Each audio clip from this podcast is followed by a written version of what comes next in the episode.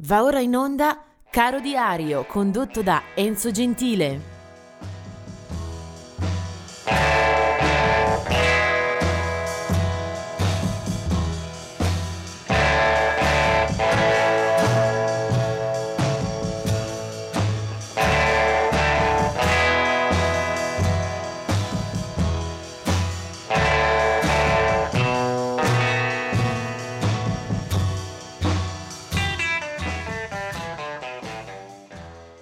Ben arrivati al 27 di gennaio, cominciamo subito con eh, un lutto pesante nella musica nera. Eh, a Chicago eh, muore Mahalia Jackson, la più grande cantante gospel di tutti i tempi, era nata a New Orleans 60 anni prima. Eh, Arita Franklin, eh, che appunto era partita dal gospel e proprio dall'insegnamento di Mahalia Jackson, eh, sarà al suo funerale dove davanti a una folla di 40.000 persone intonerà alcuni canti in onore della eh, grande Mahalia Jackson. Eh, non meno importante, ma questa volta per eh, l'area eh, della eh, cultura folk e popolare americana, è la figura di Pete Seeger che muore a 94 anni il giorno 27 eh, gennaio 2014. Eh, muore a New York uno dei grandi maestri della canzone americana. Pete Seeger era stato attivo fin dagli anni 40 e aveva condiviso con eh, Woody Guthrie l'onore e l'onere di un repertorio impegnato sul fronte sociale e politico e capace di ispirare eh, molti altri artisti. Una eh, fittissima discografia, eh, nel 2008 vince il suo ultimo Grammy Award, eh, si terrà anche un uh, tributo, una Seeger Fest eh, in suo onore circa sei mesi dopo la scomparsa, uno degli artisti che non mancherà di eh, segnalare il suo affetto, la sua stima, la sua riconoscenza per Pete Seeger è eh, Bruce Springsteen. E adesso veniamo ad alcuni eh, nati di questa giornata. Cominciamo con eh, il più antico nel tempo. Eh, lui si, chiama, si, chiamava Jerome Kern ed è un eh, eh, musicista, compositore soprattutto, eh, che eh, era nato appunto a New York dove morirà peraltro nel 1945. Eh, Jerome Kern vince due Oscar eh, nel 1937 e poi nel 1942 eh, partecipa anche alle sorti di molti, ehm, di molti spettacoli teatrali di musical, vince eh, anche nelle classifiche come autore di un brano Smoke Gets in Your Eyes eh, dei Platters.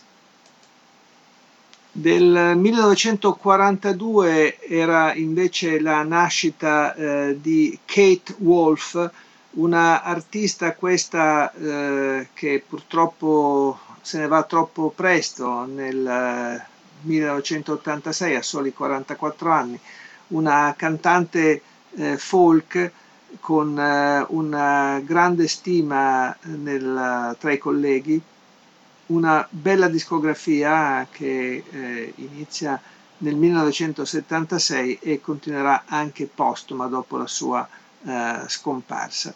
Eh, una bella figura che peraltro verrà ripresa anche da molti colleghi e ci sarà anche un album di tributo per lei, Remembering Kate Wolf, dove tra gli altri si ascoltano eh, Dave Alvin, Nancy Griffith, eh, Lucinda Williams, eh, Emmylou Harris e tanti altri ancora. Lei è Kate Wolf. Breve marcia indietro per ricordare nel 1918 la nascita di Elmore James, eh, uno dei eh, capofila della chitarra blues, eh, un suono selvaggio, spesso fremente nella, nel suo repertorio, nel suo stile, eh, un artista come Elmore James, che morirà poi nel 1963, lascia tantissimi dischi e anche alcuni eh, brani che a propria firma o ripresi da altri repertori sono eh, veramente una uh, pietra miliare del blues moderno. Si ascolti su tutti Dust My Broom nella sua versione, un brano scritto come tanti altri da Robert Johnson. Elmore James. Del 1930 eh, la nascita di Bobby Blue Bland, eh, 1930 poi scomparirà eh, poco più che eh, ottantenne nel 2013. Eh, Bobby Blue Bland, un cantante tra soul eh, non troppo spinto a livello di ricerca e di ehm, capacità eh, di ispezione nel nuovo, ma un grande eh, interprete di assolute qualità. Del 2004 la nascita di Kevin Cohen, eh, musicista di cui abbiamo parlato anche nelle settimane scorse. Eh, del 1961 la nascita di Seth Justman della G Guys Band. Eh, del 1961 altre nascite, Martin Deckville dei Sig Sig Sputnik, eh, Gillian Gilbert dei New Order, e soprattutto Margot, Twimming, Twi, Margot Twimmins eh, dei, degli eccellenti Cowboy Junkies, gruppo canadese questo eh, che abbiamo imparato ad amare proprio intorno a tre componenti della famiglia Timmins. Del 1968 è la nascita di Mike Patton, eh, esemplare per la sua vocalità estrema, eh, fulminante, capace di variare nei toni e nella potenza eh, come pochissimi altri. Mike Patton è stato nella formazione dei Faith No More, poi ha costituito propri ensemble come i Phantomas, eh, è stato ospite in progetti curiosi e soprattutto eh, capaci di guardare anche alla musica contemporanea. E poi ad esempio è stato anche in una formazione per un disco molto divertente, si chiamava Mondo Cane, che andava a riprendere ovviamente a modo suo eh, le canzoni della grande musica leggera italiana degli anni 60. Sicuramente fare un'escursione tra quei solchi potrebbe essere eh, molto divertente, una bella scoperta. Mike Patton.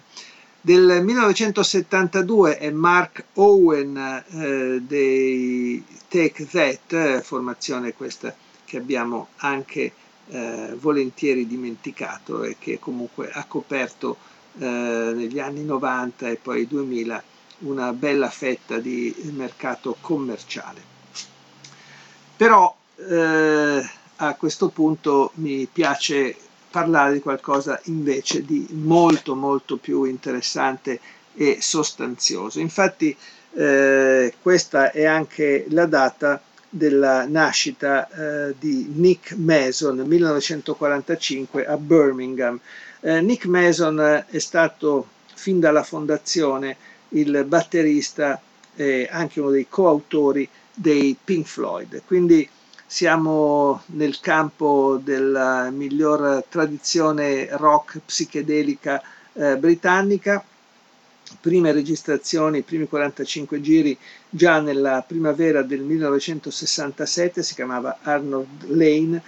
In quel quartetto c'erano anche Richard Wright alle tastiere, Roger Waters al basso e alla voce e eh, soprattutto Sid Barrett eh, alla chitarra. Sid Barrett era un po' eh, il, l'anima, lo spirito eh, ribelle, musicalmente parlando, dei Pink Floyd. Eh, è una storia quella che inizia esattamente dal basso, dai club eh, inglesi, londinesi in particolare, con un'attenzione spasmodica verso il suono e verso un tentativo di ribaltare le regole, di trovare soluzioni sempre diverse. Eh, Nick Mason c'era ed ha continuato ancora negli anni scorsi a portare in giro il progetto di quel che rimane del repertorio dei Pink Floyd. È andato eh, in tour, io l'ho visto tra l'altro in una bellissima data eh, di Umbria Jazz pochi anni fa, è andato in giro per eh, ribadire le composizioni eh, della fine anni 60, quindi eh, quel materiale che maggiormente guardava avanti, guardava verso il futuro, guardava verso lo spazio. Come in questo caso siamo nell'album d'esordio 1967, agosto, si chiamava The Piper at the Gates of Dawn e tra le altre canzoni c'è questa meravigliosa Interstellar Overdrive, alle percussioni dei Pink Floyd c'è lui, Nick Mason, Interstellar Overdrive.